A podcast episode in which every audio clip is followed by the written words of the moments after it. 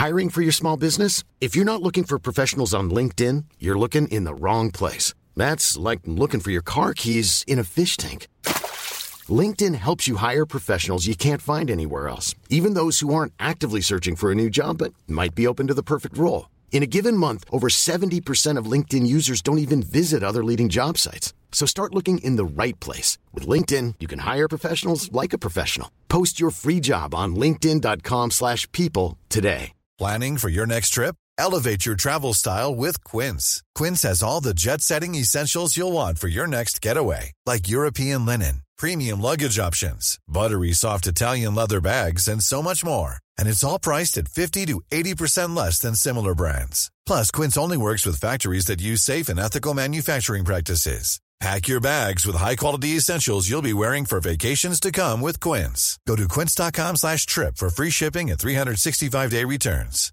Hey, Dave. Yeah, Randy. Since we founded Bombus, we've always said our socks, underwear, and T-shirts are super soft. Any new ideas? Maybe sublimely soft. Or disgustingly cozy? Wait, what? I got it. Bombus. Absurdly comfortable essentials for yourself and for those facing homelessness. Because one purchased equals one donated. Wow, did we just write an ad?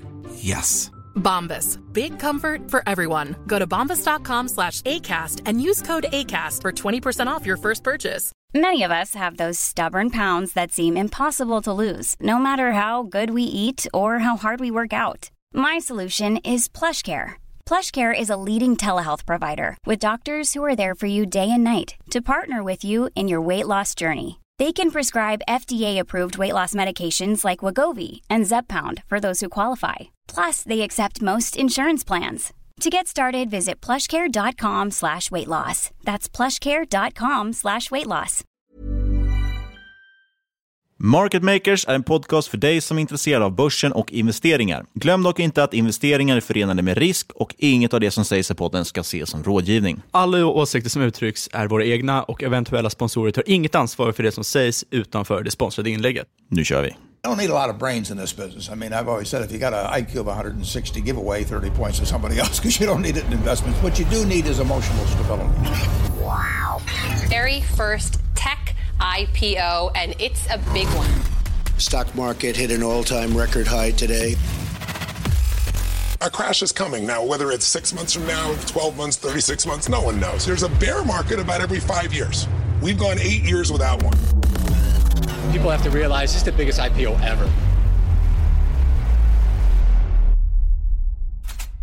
Hej och välkommen till Market Makers. Dagens avsnitt ska handla om ett stigmatiserat ämne, nämligen medicinsk och rekreationell marijuana och hur man kan investera i det. Ja, vi har ju pratat om det förut, och, eh, men vi känner så här, sist vi pratade om det fick vi inte riktigt tid och eh, djupdyka det var i ett väldigt kort avsnitt. Ja, det var det, för det, det var så mycket annat runt omkring. Det skulle handla om marijuana, men det handlar mest om bitcoin. Ja, men eh, framförallt så har det varit väldigt mycket prat om, om cannabis nu i media och eh, vi har en legalisering som är på gång i Kanada nu till sommaren och priserna framförallt har skenat iväg fullständigt. Det har blivit de mest ägda aktierna på bland annat Avanza. Så det känns som att det, vi måste ta, ta tag i det här igen och göra en ordentlig djupdykning. Det var ju raka motsatsen till förra gången, för denna gång fick vi så mycket material att vi beslutade oss att dela upp det här i två avsnitt. Exakt, vi, vi, vi sa att nu ska vi göra en ordentlig djupdykning och då vart det verkligen en djupdykning. Så det blir, det blir faktiskt två avsnitt. Det ena kommer den här veckan, alltså ja, det är det du lyssnar på nu. Och då kommer vi fokusera just på att ge en överblick av marknaden. Hur ser den ut? Hur stor kan den bli? Och så vidare. Och i nästa avsnitt, då, som alltså kommer nästa torsdag, precis som vanligt, så är det, ja, då fortsätter vi att vi pratar om specifika bolag istället och hur de värderas. Ja, de största och sen några mindre aktörer på marknaden. Exakt. Men som vanligt så drar vi ju först ett litet nyhetssvep.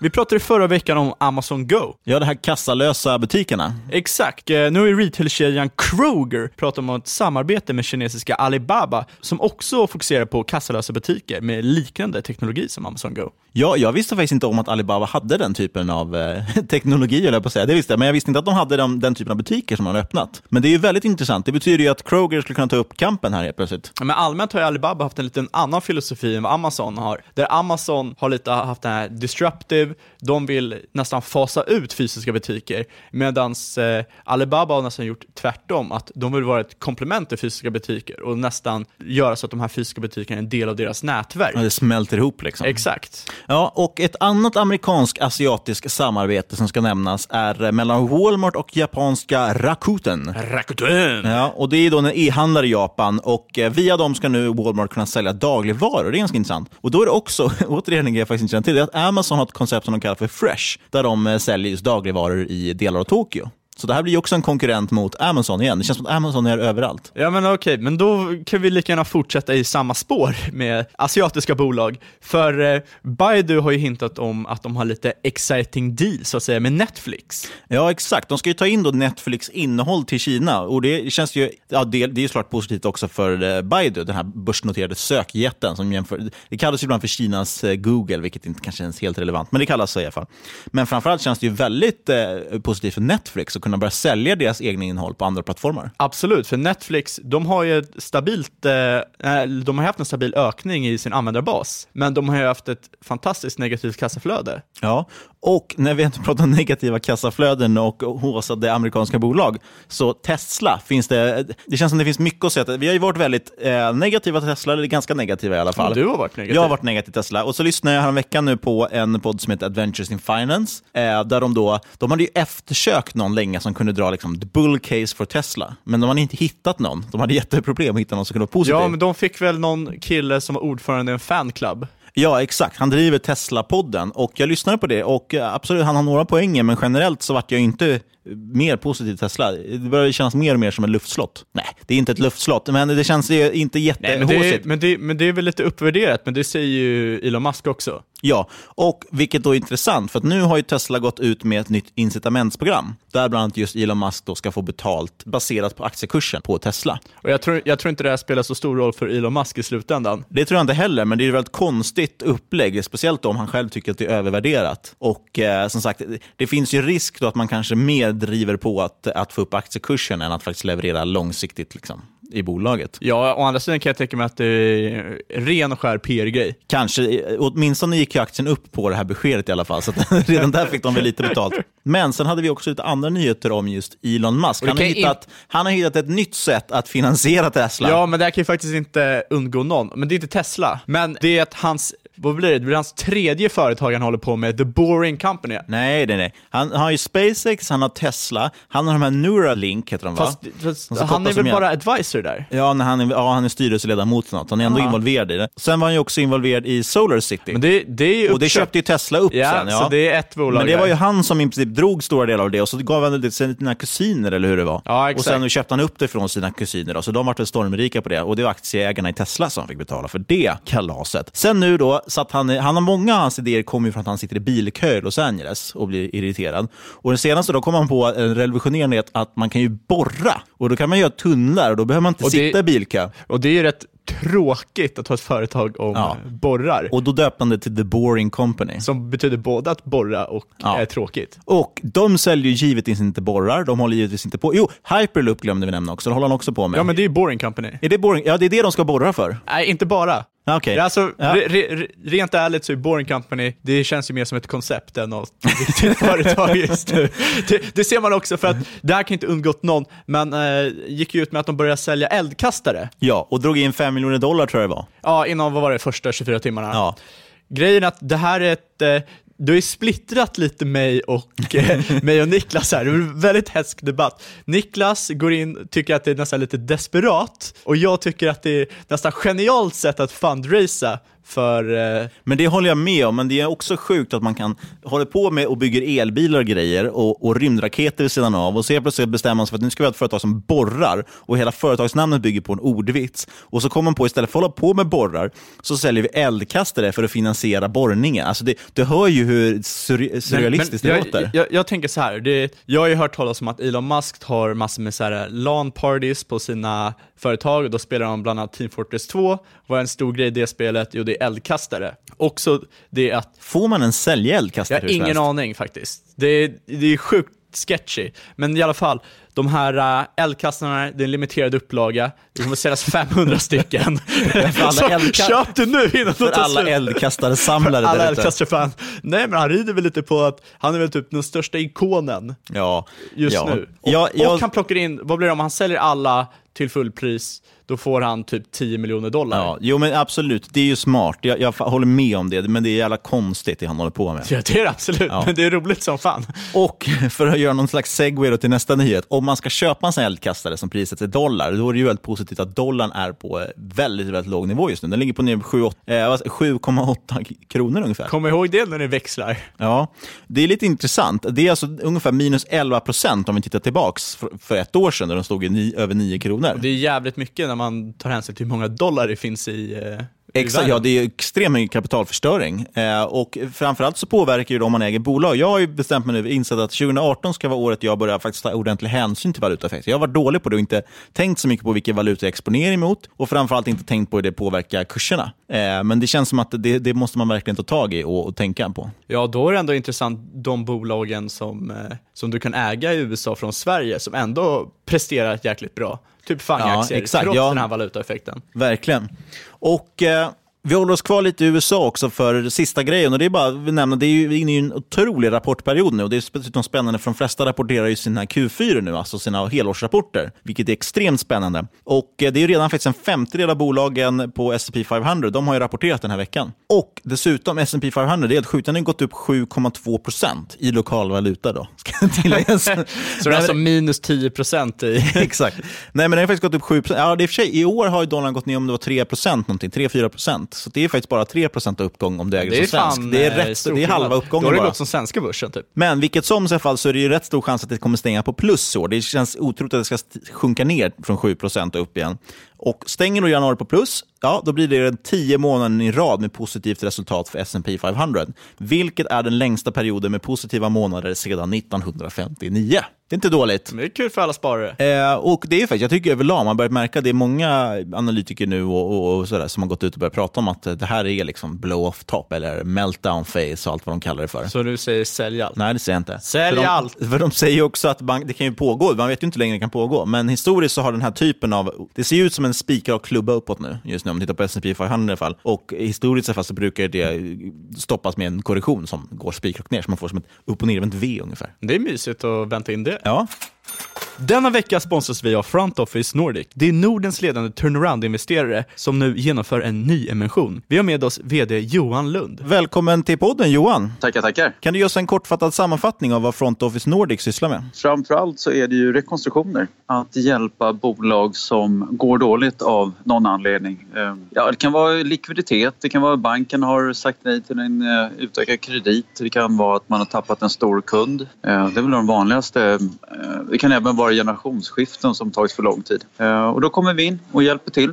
Ehm, och nu, eh, ja, vi började för fyra år sedan och har växt egentligen från eh, jag och min kompis till att vara 12 stycken anställda. Så det här har tuffat på ordentligt. Och ni, ni kallar det ju för Nordens ledande turnaround-investerare. Vad, vad innebär någon turnaround? Ja, men turnaround är ju egentligen rekonstruktion. Alltså, vad du gör med rekonstruktion är att du startar om bolaget på nytt. Här har vi hoppat in och varit betydligt mer entreprenöriella än eh, vad man normalt sett är. Normalt sett så kliver en eh, duktig advokat, jurist in och tittar över bolaget och gör en, en rekonstruktion. Turnarounden är ju mer att man tittar på hur en entreprenör. Hur, hur tänker man? Eh, man tänker lite mer på varför bolaget hamnat där eh, och hur kan man ta sig ur det. Alltså man tittar på kundrelationer, eh, relationen med leverantörer, relationen med sin, sin bank, olika finansieringsalternativ. Det är en turnaround. Och ni genomför ju nu en emission.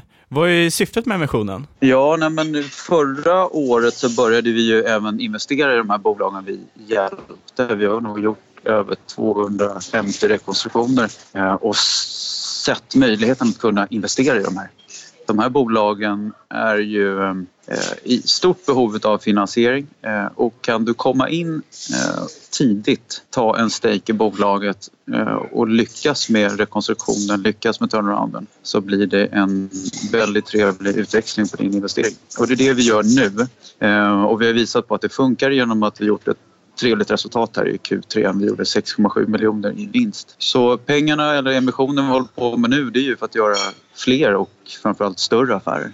Så det man skulle kunna säga egentligen är att ni investerar ju då framförallt i bolag där det finns en, en tydlig förbättringspotential så att ni kanske också då går in och köper ganska billigt. Ja, så blir det ju. Det är klart att det är mycket risk. Samtidigt så äh, jobbar vi ju i bolagen under hela perioden. Så att upp, till, upp till 12 månader jobbar vi med bolaget har ju en fantastisk möjlighet att kunna göra en, en ordentlig DD-process. Så att eh, på så sätt minimerar vi risken, men det, självklart finns det mer risk. Men uppsidan blir ju desto, desto större. Ja, och är du intresserad av att investera i Front Office Nordic så går det alltså att teckna sig för den här nyemissionen mellan den 1 till 23 februari. Och för mer info om det, besök ipo.se. Tack Front Office Nordic. Super, tackar så mycket.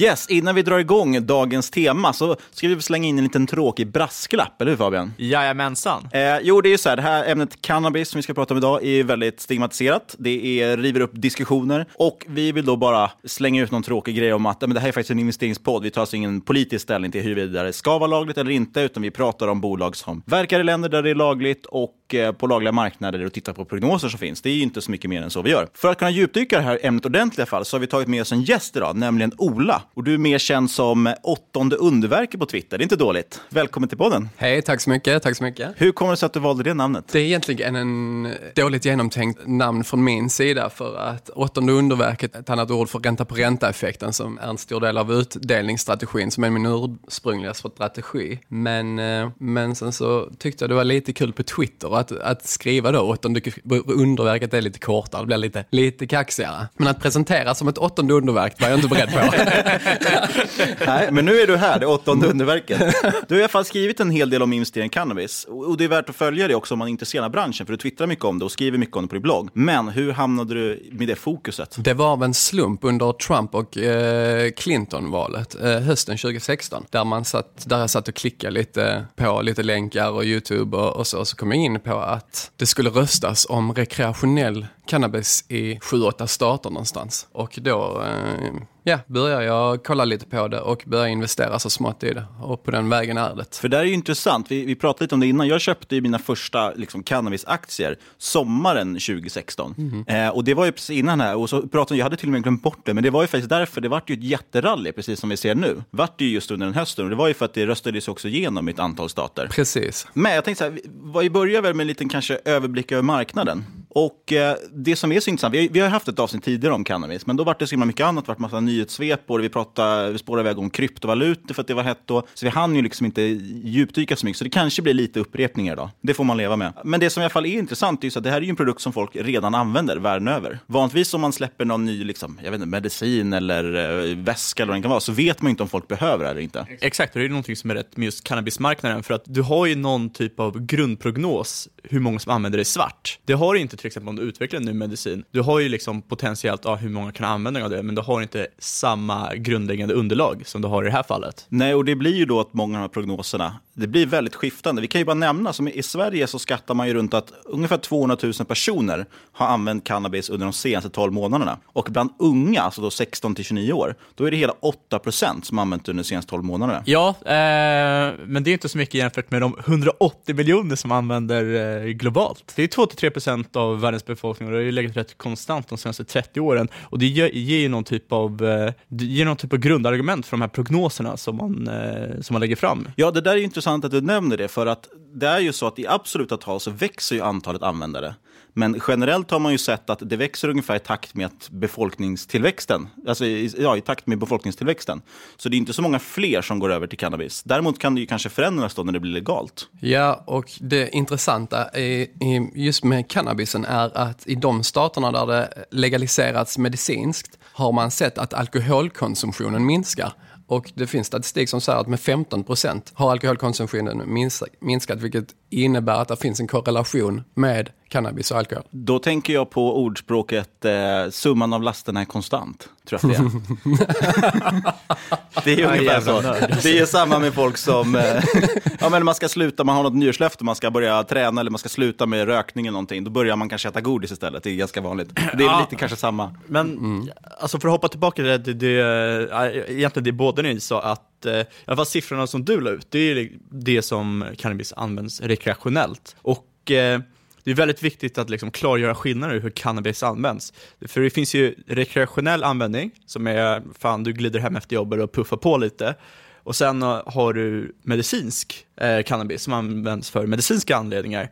Och det kan användas för patienter som allt från cancer till aids eller till och med epilepsi. Ja, och Ola, det där har väl att göra med de här cannabinoiderna, eller hur? De kallas. Precis. Inom medicinsk eh, cannabis så är THC-halten oerhört låg för de fyller ingen funktion. THC är alltså berusningsmedlet i cannabisplantan. Så att om man tar bort det, eller lyckas ta bort det, då blir man inte berusad antagligen på samma sätt? Precis. Inom det medicinska så finns det ett annat extrakt i växten som utvinns i medicinska syften. Och det är ju CBD, som eh, Fabian tog upp, som, har, eh, ja, men som kan dämpa sjukdomar och epilepsi och eh, ängslan, ångest och så vidare. Ja, jag tycker det där är viktigt att man poängterar det. För jag, jag, jag, tror att mångas bild, när man hör så här, medicinsk marijuana, så, så ser man framför sig, och, och, så läser man då till exempel barn som har epilepsi som får det utskrivet. Då ser man kanske framför sig att man ger liksom en joint till en 13-åring. Och, och, och, det är ju verkligen inte så det funkar, utan det, ju, det kan ju ha med alla möjliga former. Det kan komma i olja och tabletter och Precis. hur man än lägger upp det. Kapsyler.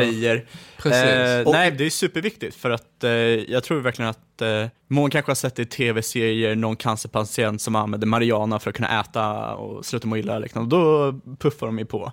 Ja, och, och det är viktigt att poängtera liksom, att nej, men du extraherar bara liksom, de medicinska egenskaperna Fast sen finns det ju den dimensionen också och det är här det blir verkligen en gråzon. För i vissa fall så är det ju faktiskt så att man säger så ja men de negativa aspekterna, för det, det är aldrig nyttigt att röka någonting, det är ju alla, alla överens om. Mm. Eh, men de negativa aspekterna kan väga upp ibland. Eh, till exempel som du sa med cancerpatienter, man går igenom eh, eh vad heter strålbehandling. Ja, precis, strålbehandling. Så är det ju många som då till exempel blir illamående och har svårt att äta. Och då kan man faktiskt få cannabis som ska rökas just för att det ökar aptiten. Så det finns ju sådana fall. Eh, och sen vill Absolut, också... men i jämförelse till till exempel barn. Ja, jag, tror, exakt, jag tror inte någon som vill att sin tioåring ska glida runt och röka lite cannabis. Det tror jag inte heller. Kanske Snoop Dogs barn.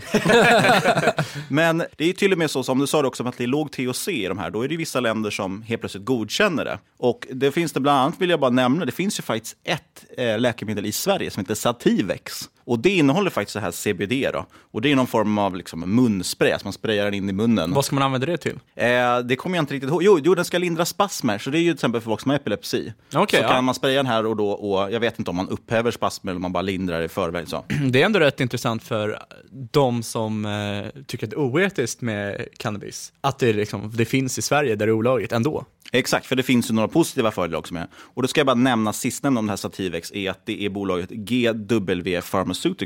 Kan man, eh, finns, går det att handla på börsen. Säger man GW eller säger man GV? Man säger GW Persson. GVP förkortas det. Men det som är intressant där också med det låga THC-värden, det är ju att många europeiska länder så är det inte olagligt med cannabis som har lägre än 0,2 procent eh, THC. Med Storbritannien som största undantaget sett till folkmängd i Europa. Men det öppnar för medicinska marknader i bland annat Schweiz, Frankrike, Italien, Spanien, Grekland med flera. Ja, exakt. Och det är lite intressant, för det är därför, där kommer ju industrihampa in. Life is full of awesome what ifs, and some not so much, like unexpected medical costs. That's why United Healthcare provides Health Protector Guard fixed indemnity insurance plans to supplement your primary plan and help manage out of pocket costs. Learn more at uh1.com. This is Paige, the co-host of Giggly Squad, and I want to tell you about a company that I've been loving, Olive and June. Olive and June gives you everything that you need for a salon quality manicure in one box. And if you break it down, it really comes out to $2 a manicure, which is absolutely insane. It's also so easy to get salon worthy nails at home with Olive and June. The difference between how your nails used to look when you did them yourself and now with the Manny system is a complete game changer. The best thing about Olive and June too is it's a quick dry, dries in about one minute, lasts for five days, and full coverage in up to one to two coats. Visit oliveandjune.com slash perfect Manny 20 for 20% off your first system. That's oliveandjune.com slash perfect Manny 20 for 20% off your first system system. Many of us have those stubborn pounds that seem impossible to lose, no matter how good we eat or how hard we work out. My solution is PlushCare. PlushCare is a leading telehealth provider with doctors who are there for you day and night to partner with you in your weight loss journey. They can prescribe FDA-approved weight loss medications like Wagovi and zepound for those who qualify. Plus, they accept most insurance plans. To get started, visit plushcare.com slash weight loss. That's plushcare.com slash weight loss. Hey, Dave. Yeah, Randy. Since we founded Bombus, we've always said our socks, underwear, and t shirts are super soft. Any new ideas? Maybe sublimely soft. Or disgustingly cozy? Wait, what? I got it. Bombus. Absurdly comfortable essentials for yourself And for those facing homelessness. because one purchased equals one donated. Wow, did we just write an ad?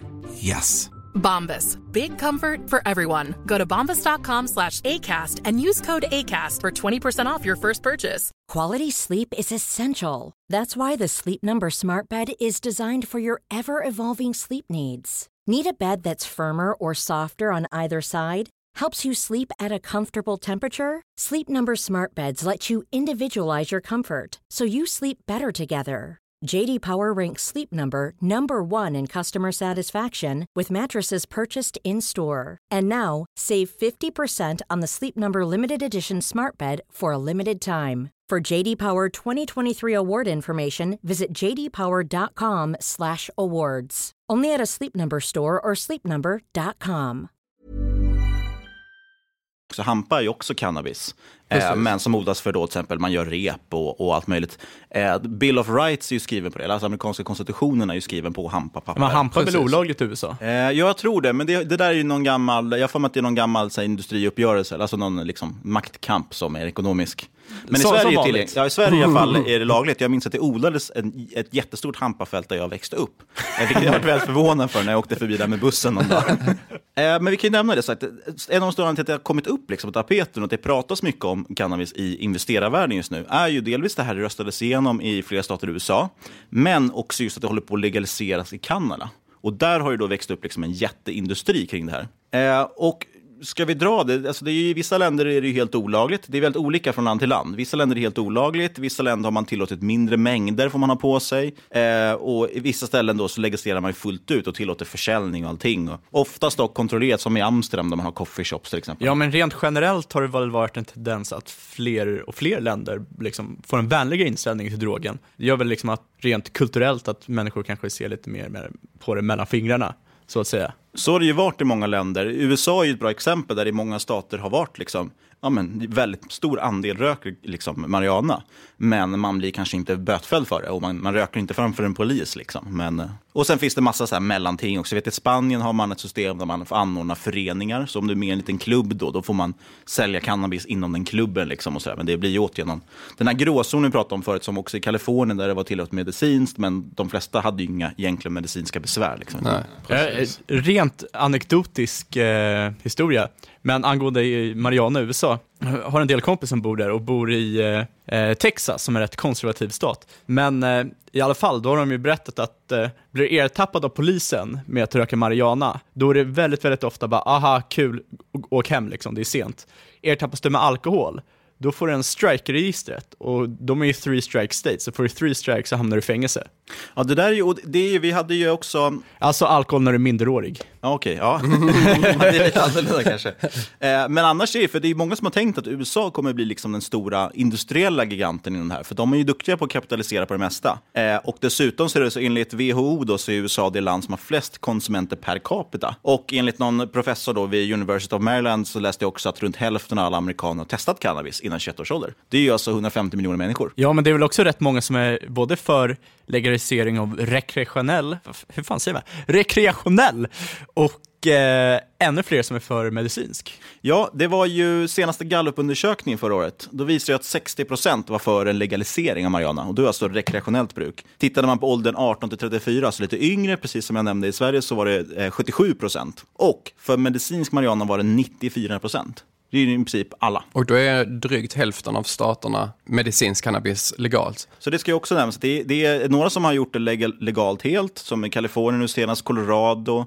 Eh, vilka är det fler som har? Washington, Vermont, Massachusetts, Maine, Arizona. Så det börjar bli liksom ganska stort ändå. Ja, så, så att troligtvis kommer vi antagligen se, för ju- just nu är ju, det är ju olagligt på en federal nivå, men om det är så många som är för det, så finns det ju antagligen eh, någon typ av basis att det kommer ske ett skifte till att det blir helt lagligt. Mm, och det snackas ju redan om fler stater som är intresserade och överväger legalisering av rekreationell och däribland då New Jersey, New York, stora stater med många invånare. Så att, eh, Det känns ju, trenden har ju varit över större delen av världen är ju att det blir mer, öppnar upp mer och mer. Problemet i USA är just det här, den här federala nivån och är den som sätter stopp egentligen för att det ska bli liksom en megaindustri i USA. Det, det jag tänker på många delstater, framförallt många städer, många delstater har ju lite kämpat med ekonomin.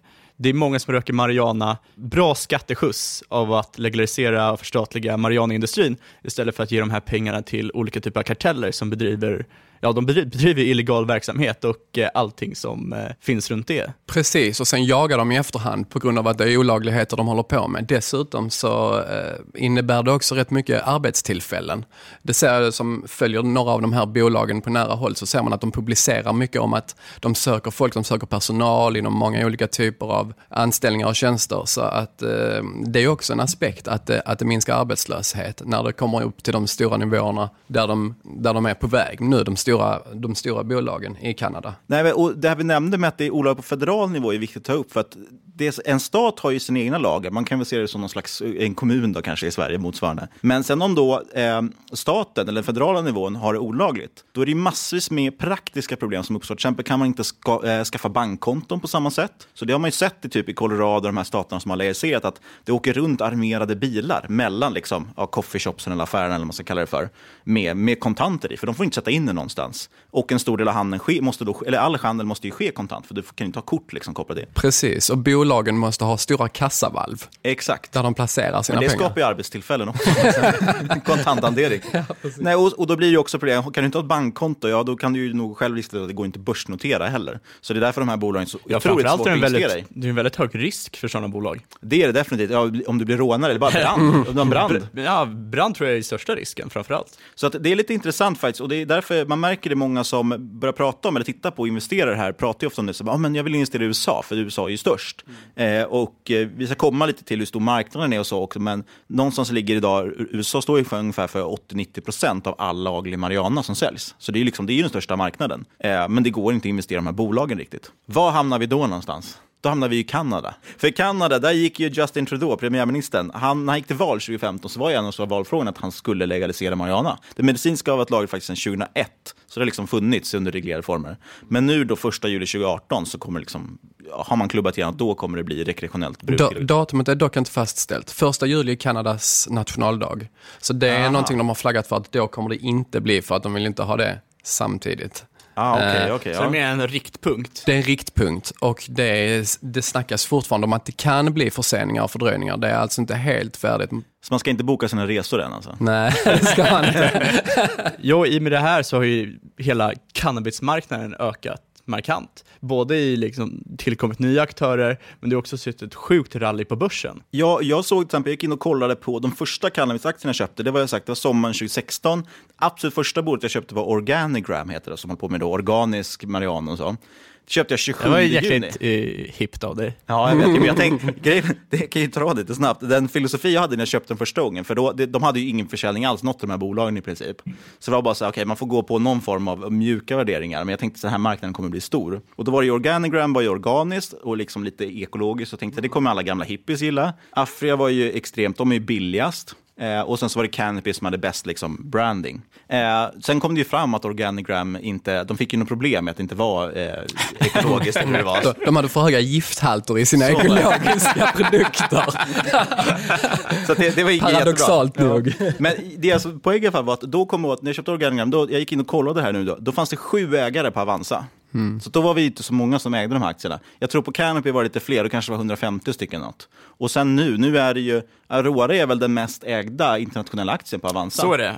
Och eh, nummer två är för mig är Canopy. Ja, eller om det är Tesla eller något sånt. Nej, jag, jag, I alla fall på Avanza kollade jag häromdagen, då är jag för mig Ja, att okej. den stod precis över Tesla och Tesla var över Apple. Ja, och Men det- ta mig inte på orden. Nej, och det, det är ju lite, lite annorlunda kan man säga från hur det var då för bara något år sedan.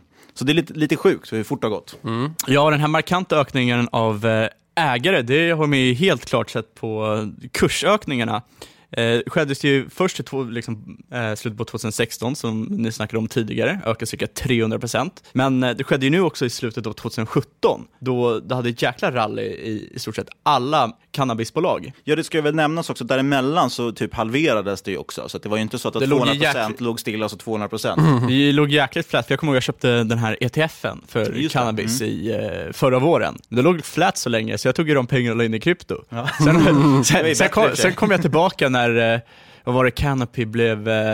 Ja, just det. Constellation Brands köpte in, var det 15% tror jag av Canopy? Ja, då, då gick de ju 20% och då tänkte jag, ah, men det här kan säkert fortsätta. Mm. Så, utan någon typ av eh, research så hoppade Mm. in där. Och det, det blev en bra trade. Ja, nej men det är ju sagt, det är minst sagt håsigt och värderingar för många av de här bolagen har ju nått astronomiska mått. Och det är därför vi tänkte liksom att vi ska, ja, men vi ska kolla på det här. Och, och problemet, då, när man ska, om man ska applicera någon form av fundamental analys, så är ju problemet att den rekreationella marknaden är inte öppen än. Så vi måste ju då försöka hitta liksom prognoser för så här, hur stort kan det bli och hur borde det värderas jämfört med peers och sådär. För det är ju som, det, det går inte att neka för att kursuppgångarna har ju varit ren spekulation det mesta. Det, och jag tycker man känner igen ganska mycket från det rallyt som varit i krypto. Alltså att det har varit många som så här, man köper bara för att det går upp. Liksom. Det känns nästan lite så att det finns eh, vissa som tänker, ah fan jag missade det där rallyt, då ska jag satsa på det här rallyt. Exakt. Också att det är lättare att handla in sig här än vad det är på kryptomarknaden. Verkligen. Dock är det intressant att vi under ett år fått uppleva två så stora liksom, Ja, det är helt två helt separata marknader. Då. Men eh, ja, frågan vi ska försöka svara på i dagens avsnitt då, som sa, det är ju hur stor marknaden är egentligen. Det säger du nu efter halva avsnittet har gått. Ja, men jag, jag sa det i början också. ja, det finns ju olika estimat i alla fall. Eh, och som sagt, det är ju svårt att försöka mäta antalet användare för att det är ju en olaglig marknad. Eh, och så vitt jag vet så är det inga drogkarteller som redovisar sin omsättning. Ja, men vi kan ju börja med riktigt bullestimat då. Det finns en analysfirma som heter Real Vision och eh, de vill gärna jämföra cannabisbolag med tobaksindustrin eftersom det är relativt likt eh, operationell verksamhet. Ja, de odlar en, en eh, form av gröda och de förädlar den och, och säljer färdigpaketerad. Det är jättebra. Exakt. ja. Och eh, de använder det här för att ta, liksom, få fram ett ungefärligt marknadsvärde på cannabisbolagen. Och då använder de ju Altria Group som en jämförelse. Och Altria Group, det är alltså världens största producent och de äger ju Philip Morris och de äger till exempel LM och Marlboro och alla vet väl vilka märken de här är, det är de största cigarettmärkena och då är Altria eventuellt en väldigt bra jämförelse. Och i oktober 2017 när eh, Real Vision skrev om det här så värderas Altria Group till ett price to sales på 5. Och det som är intressant också är att det är vissa som kanske har invändningar mot det här jämför med till exempel tob eh, tobaksindustrin, utan vill kanske jämföra med läkemedelsindustrier eller ja, I alla till fall exempel för medicinsk marijuana. Exakt, eller alkoholindustrier eftersom det kanske är liksom lite närmare vad man använder rekreationell marijuana till. Men det jag i alla fall poängterar då, det är att de här äh, industrierna har liknande price to sales som tobaksindustrin, ligger mellan 4 till 7. Och kort då för den som inte vet så är ju price of sales, vi tjatade om förut, det är ju ett, ett pris delat på omsättningen, alltså vad de säljer. Och det är ganska bra tal eftersom de flesta av de här bolagen idag inte har någon vinst. Många är ju kassaflödesnegativa till och med. Exakt, det är inte, tycker att det är intressant att kolla det, på. det är inte ett perfekt jämförelsetal, men det är det som finns i dagsläget. Ja, och det blir liksom svårt om vi ska börja gissa på massa vinstmarginaler och så för de här bolagen. Men Real Vision då, de anger då att världens marijuanaförsäljning skulle uppgå till cirka 100 miljarder dollar. Eh, och då med samma som PS, eh, price to sales multiple som för Altria Group skulle alltså det här bli, äh, samla marknadsvärde för cannabisbolagen skulle alltså bli 500 miljarder dollar. Men då gör man ett jättestort eh, antagande om att all illegal marijuana skulle börja säljas som laglig marijuana. Och eh, så är det kanske inte. Men om vi skulle utgå från det, då är det i alla fall så att vid tidpunkten för analysen värderas de noterade cannabisbolagen för ungefär 10 miljarder dollar. Och då skulle alltså, väldigt optimistiskt räknat, kunna värderas 50 gånger högre. Det är bull. Det är väldigt bullish. Men sagt, jag tycker ändå, även om den analysen är lite slarvigt räknad, så är i alla fall det här jämförelsetalen väldigt intressant. Och även att det är samma ungefär i läkemedelsindustrin och alkoholindustrin. Och ja, då kommer vi in på det här lagligt och illegalt igen. Det illegala är liksom totalt omöjligt att mäta. Jag har sett estimat allt från liksom 10 miljarder dollar till 120 miljarder dollar. Det är otroligt eh, svårt. Men det är också egentligen, om man ska hårdra lite ointressant, för det är det lagliga vi vill titta på. det går inte investera i olagliga bolag, så vitt jag vet. Eller? Vi ska i alla fall inte göra det. Man kanske ska inve- investera lite i karteller. Men det finns ju två analyshus, eh, ett som heter Brightfield Group och ett som heter eh, Arcview Market Research har jag för mig. Och Eh, de har i varsin analys gjort en prognos om den legala marknaden för cannabis. Och de anser att eh, om tre år, alltså 2021, då ska marknaden vara värderad mellan 24 till 30 miljarder dollar. Och det är alltså en eh, årlig tillväxt på cirka 50-60 procent. Ja, och det, de här analyserna dock, även om det är otroliga tillväxttal, så är de ju dessutom kanske eventuellt i underkant. För att det här skrevs ju för ett tag sedan och när de skrev det, då sa de att den globala försäljningen av laglig marijuana är 8 miljarder dollar. Och sen så, så bara 2017 så fick vi helt andra siffror. Precis, då var det ju vdn i Canopy Growth, Bruce Linton, som räknar med 10 miljarder dollar bara i Kanada. Ja, och det är det här som är så intressant, för att de här, alla de här olika prognoserna liksom skiljer sig så vilt. För att tittar vi på Kanada, vad de estimerade, när man röstade om det här och började prata om det, då estimerade man att det skulle uppgå till 3 till 4, ja, ungefär 3 miljarder amerikanska dollar försäljningen i Kanada. Och så såg vi då 2017 att det redan spenderades eh, 10 miljarder. Ja, som sagt, Canopy Growths vd Bruce Linton sa också att man kan räkna med att man kan dubbla den siffran dagen efter legaliseringen. Jag tror ju att en anledning till att man kanske underskattar den här, det är ju för att siffrorna som de använde baserades på en undersökning där staten gick ut och frågade invånare, röker du marijuana olagligt? I princip, och hur mycket röker du? Och det är väl ganska rimligt att man svarar nej på om staten frågar om du gör något olagligt. Lätt att bli lite defensiv där. ja, men det är, alltså, eh, lite en anekdot om det, det är från eh, en bok som heter Everybody Lies av eh, Seth Steven Davidwitz. Och eh, boken i helhet handlar om big data och eh, snackar om hur bra big data är för att liksom, faktiskt samla in ärlig information. Och eh, en poäng han har i boken är att eh, människor i allmänhet har en tendens att eh, ljuga för att liksom, få sig själva att framstå som bättre, oavsett om det är liksom, en anonym fråga eller inte.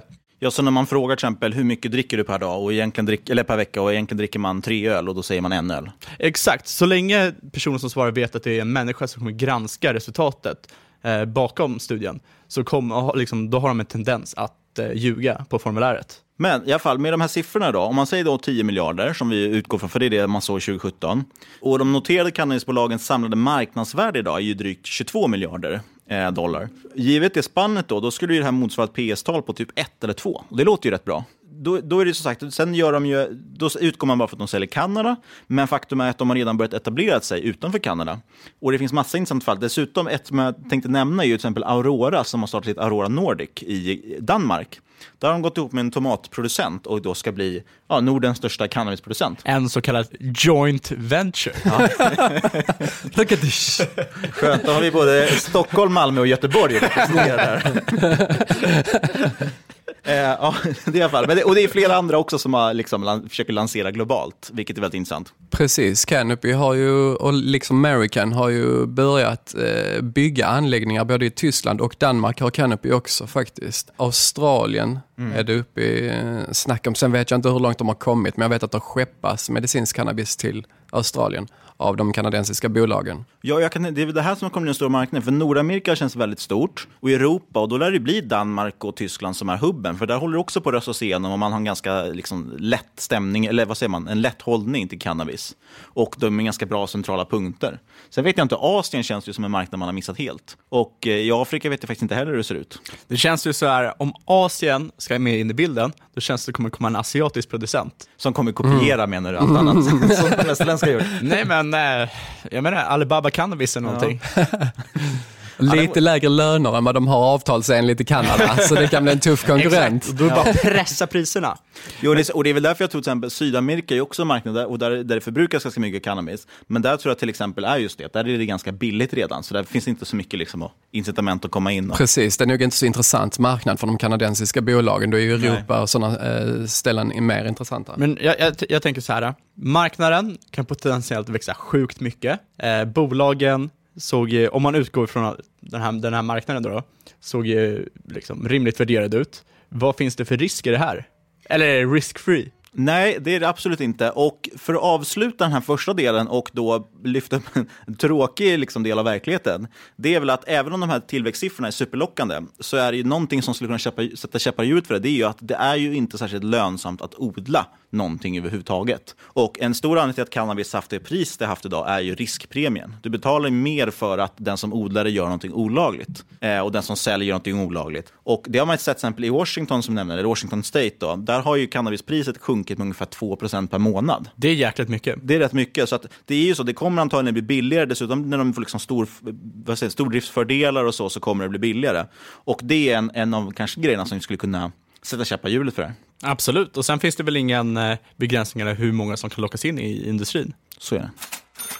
Då sätter vi punkt där för första delen av vår stora granskning av cannabisaktier. Nästa vecka kommer vi ta vid där vi slutar, men vi går vidare till att titta på specifika bolag, hur de värderas idag och hur de värderas framöver. Och det kommer bli ett riktigt grymt avsnitt, speciellt för dig som vill ha lite mer matnyttig information, liksom så, lite mer specifik information om den här marknaden. Vi kommer gå in mycket på potentiella fördelar och nackdelar med de olika typerna av bolagen också. Så det är sjukt intressant, spana in det, sitt kvar i båten. Verkligen. Och eh, stort tack till Ola för att du gästade podden. Eh, Ola är ju med nästa vecka också, men vi vill ändå passa på att tacka honom. Vill man följa honom så finns han på Twitter som åttonde underverket. Och det är med en åtta? Ja, exakt, det stavas alltså med en åtta och sen E underverket. Så vi, men vi får lägga ut en länk till det också. Och eh, Det är också så att han har en blogg som heter åttondeunderverketsresa.blogspot.se. Det får vi också lägga ut en länk till i avsnittsbeskrivningen. Tack till dig som har lyssnat. Vi hoppas att du gillar den här djupdykningen och att du lyssnar på nästa avsnitt. Har du kommentarer eller feedback når du oss på podcast.ipo.se eller på Twitter under atmarketmakerspod. Och en annan grej man jättegärna också får mejla eller twittra frågor om, det är nämligen så vi ska träffa Niklas Andersson nästa vecka, eller investeraren som han är känd. Eh, känd från podden Prata pengar. Exakt. Och, eh, och nu också investerarens podcast heter hans egna. Honom ska vi träffa nästa vecka. Det kommer inte släppas förrän om två veckor, så det blir jätterörigt det här. Men skjut gärna iväg frågor. Vad, vad vill ni att vi ska fråga honom? Skriv det till oss gärna att på podcast.ipo.se som sagt, eller att marketmakerspod. Och en snabb liten innehållsförteckning då. då. Eh, jag, jag, jag kan väl säga så här att alla som har varit med och snackat idag haft ett intresse eller tidigare haft ett intresse i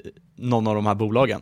Ja, vi har kommit på att vi ska bli lite noggranna. Vi har varit lite slappa med det här med innehållsförteckning och sånt, vad vi äger för bolag. Och ni hörde, reagerade säkert på att logga en disclaimer i början också med investera på egen risk och sånt. Det känns ju ändå bra att ha lite sånt runt omkring, eller hur? Även fast det är lite tråkigt att lyssna på. Så är det. Men ja, precis. Vi äger ju nu, Ola han redovisar sin portfölj helt öppet på ett åttondeunderverket.blogspot.se. Den kan man kolla in där. Jag äger ju eh, Canopy, jag äger Afria, jag äger lite Aurora. Ja, jag äger de stora tre än så länge. Och podden produceras i vanlig ordning av IPO.se. Gå in där och läs om Front Office Nordics nyemission som pågår under februari och teckna upp er för den om ni tycker det låter intressant. Sist men inte minst, stort tack till er som har lyssnat. Vi hörs igen om en vecka.